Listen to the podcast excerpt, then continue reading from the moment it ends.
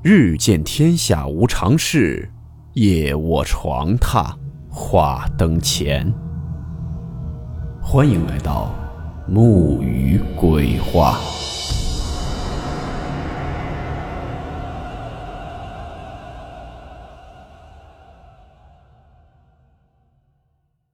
大家好，我是木鱼。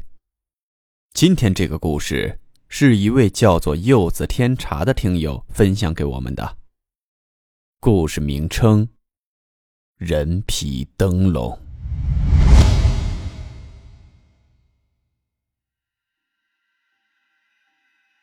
阿凯是某知名时尚旅游板块的博主，他喜欢旅游，而且特别喜欢去一些尚未被开发的古村落。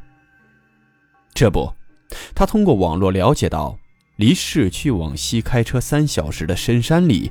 有一个年代久远的灯笼村，听说那里的景色美不胜收，村民热情好客。特别是一到晚上，整个村庄前前后后会挂起五彩缤纷的手做灯笼。阿凯心里顿时跟猫爪子挠一样，巴不得一脚就跨到那里。他立马拨通了电话，找了好哥们兼摄影师阿威和他的新婚妻子玲子。当然，还有自己的女友小月，四个人收拾好行装，一起就开车出发了。因为不熟悉山路，网上说的三个小时的路程，他们足足开了六个小时。月亮都挂在了天边，四人才到了村口。一些村民见是远道而来的旅客，每个人的脸上都是洋溢着微笑，非常热情地把四人接进了村庄。阿凯一行人简单的用过晚餐之后，就开始了摄影工作。望着那一盏盏五光十色、图案各异的灯笼，在蓝色星空的映衬下，显得格外美丽妖娆、动人心魄。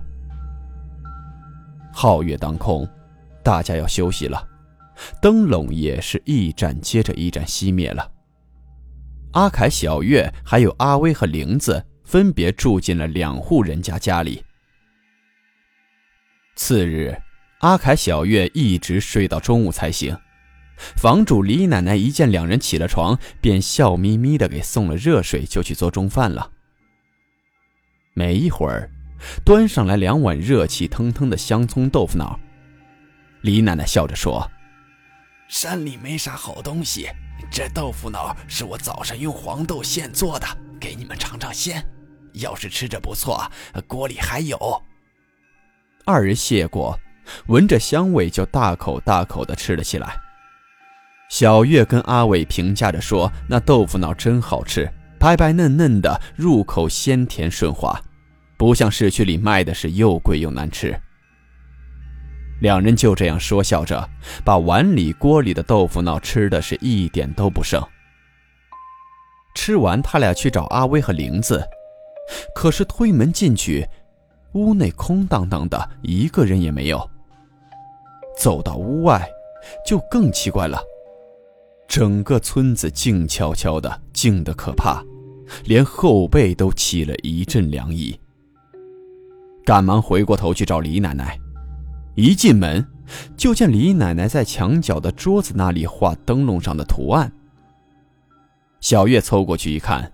是一只蝴蝶飞舞在花丛间，他惊叹道：“李奶奶，你画的真好，这蝴蝶就跟活的一样，真漂亮啊！”小月顺口又问：“奶奶，我们刚才出去找阿威和玲子，结果发现全村的人都不在，您知道他们去哪里了吗？”李奶奶慢悠悠地说：“哦，今早我看你们睡得香，就没有叫醒你们。”今天呀，是村里收割稻谷的大日子。除了我这个腿脚不便、无儿无女的老太婆以外，其余的都上稻田那里了。你那俩朋友估计是一起过去玩了吧？阿凯听了，顿时来了兴趣，问清楚稻田的位置，便拉着小月出了村门。此时恰逢金秋时节，午后的秋阳晒得大山金黄一片。还时不时的能发现点野花野果子。阿凯、小月玩的不亦乐乎，过了好久才想起来要去稻田找阿威和玲子。按照李奶奶说的路线，最终找到了那里。只见那片稻田是杂草丛生，破败不堪，半棵稻谷都没有，何来村民收割一说？两人都惊呆了，愣了一会儿，想到自己山路不熟悉，有可能是走错了地方。眼见日头偏西，决定还是原路返回村子去找李奶奶。两人好不容易回到了村子里，已是红日西沉。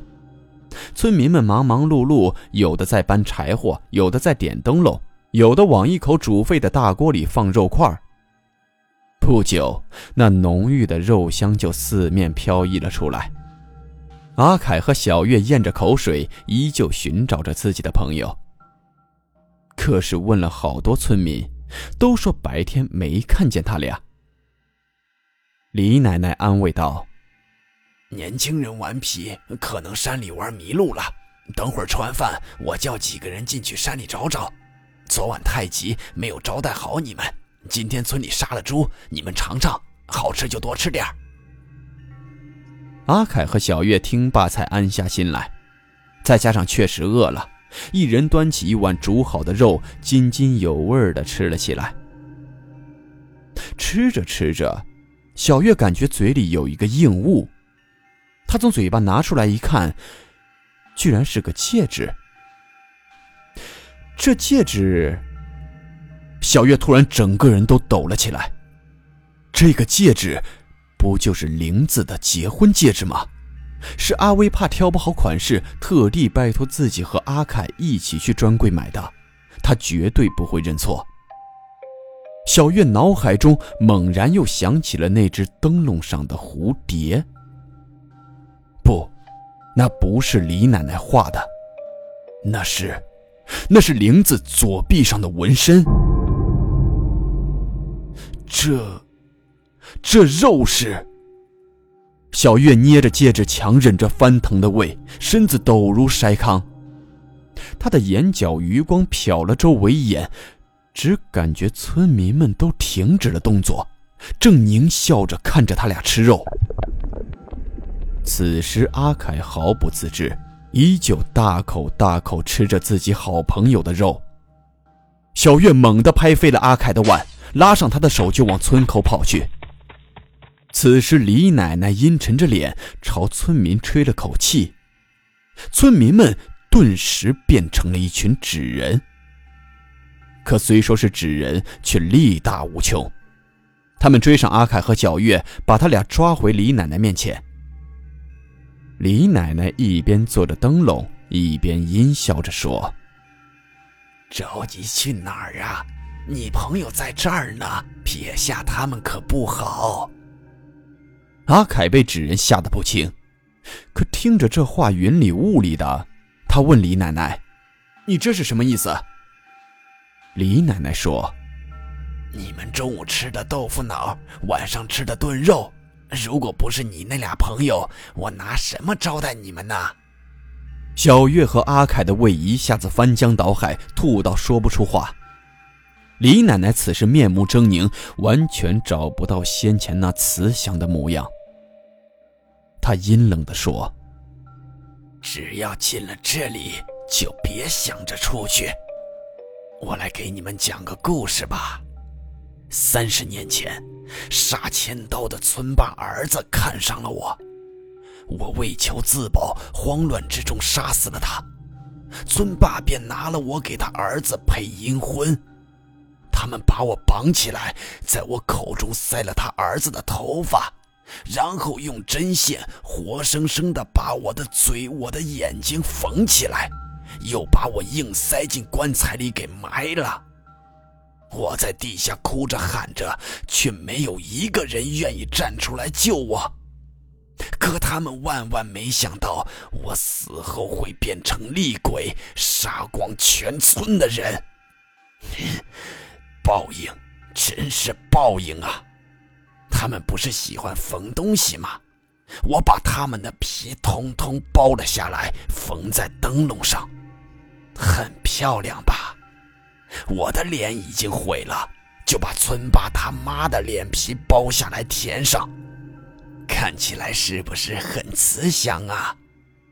小姑娘，你喜欢的那个蝴蝶灯笼，就是用你朋友的皮做的。嘿 嘿说完，便桀桀狂笑起来。刚才还美丽喜庆的灯笼，都随着李奶奶恐怖的笑声变得异常惨绿。只听阿凯、小月两声崩溃的惨叫后，响起了皮肉被剪开的声音。李奶奶继续做起了灯笼，身边站着一排带着诡异微笑的纸人，地上。则躺着两具刚被剥了皮的血淋淋的尸体。桃园灯笼村，血祭厉鬼坟，谁会是下一个灯笼呢？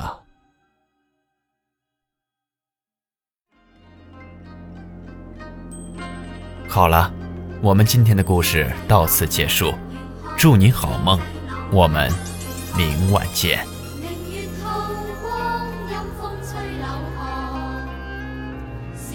鬼觅哀乐。谁人愿爱凄厉鬼新娘